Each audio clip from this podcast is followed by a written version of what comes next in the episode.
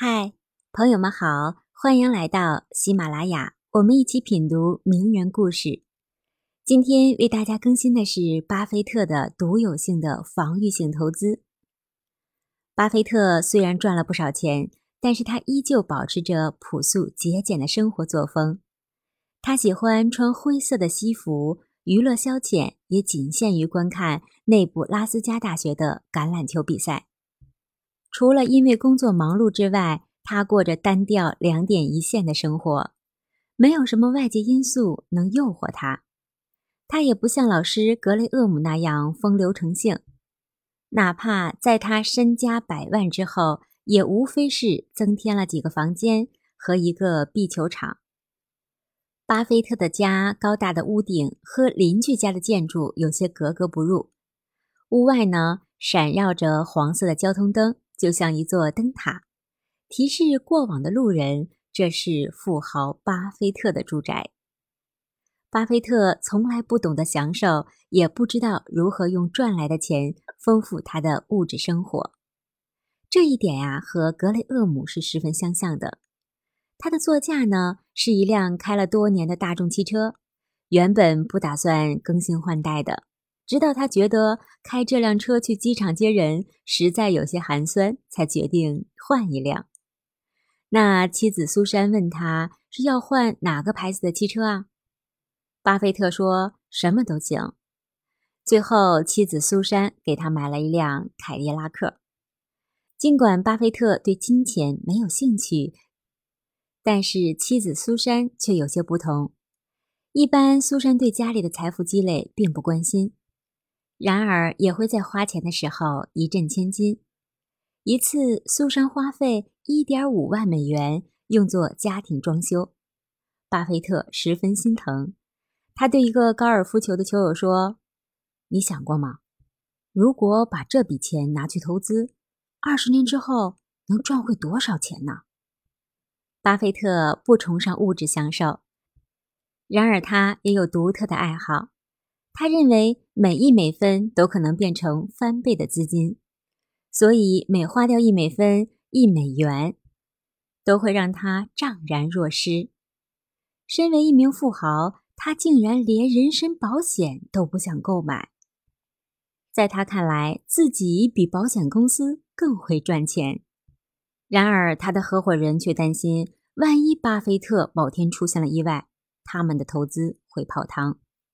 于是，强烈要求巴菲特买一份受益人的合伙人保险。巴菲特与金钱存在着一种微妙的关系，他对金钱漠不关心，但是又舍不得乱花一个子儿。他认为金钱是神圣不可亵渎的，任何消费都不是罪孽。巴菲特在节食的时候，也觉得是在节省金钱。甚至还拿出一万美元的支票给女儿，称只要她体重增加就能兑换。然而，小苏珊想尽任何办法都无法将巴菲特拽进麦当劳，因为巴菲特一想到要付给女儿一万美元就痛心疾首。巴菲特的金钱观念决定他的政治观。在二十世纪六十年代积累了财富的巴菲特。终于大胆地表达了和父亲霍华德完全不同的政治观点。不过，和其他富豪相比，他的政治理念和他的经济利益无关，而是对整个社会的恐惧。在对待子女的问题上，巴菲特无论是在工作中还是在生活中，都保持着同样的状态。在小儿子彼得看来，巴菲特就像一座闹钟。齿轮和发条持续的不断旋转着。彼得曾送给巴菲特一张生日卡片，以为父亲会很高兴。然而呢，巴菲特只是匆匆的打开，扫了一眼，又合上了，连一声谢谢也没有说。后来，彼得和苏珊去药店时，看到了一本名为《为父手册》的书。彼得随口说：“应该给爸爸买一本。”苏珊就真的买下了这本书。当苏珊把这本书带回家之后，巴菲特立即将彼得叫到了书房。“嘿，出了什么事儿？你这是什么意思？”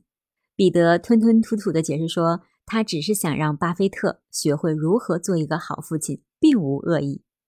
但是巴菲特对此感到是不快的。然而，他还是压抑住了这种情绪，并开始反思。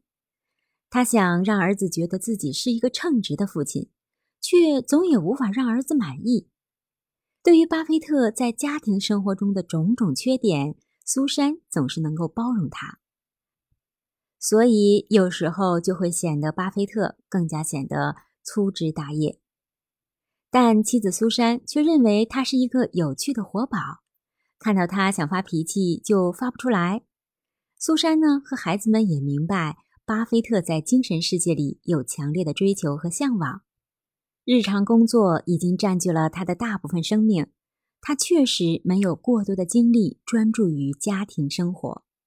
苏珊和孩子们都将巴菲特的书房称作为寺庙，而巴菲特就是一个专心创作艺术品的苦行僧。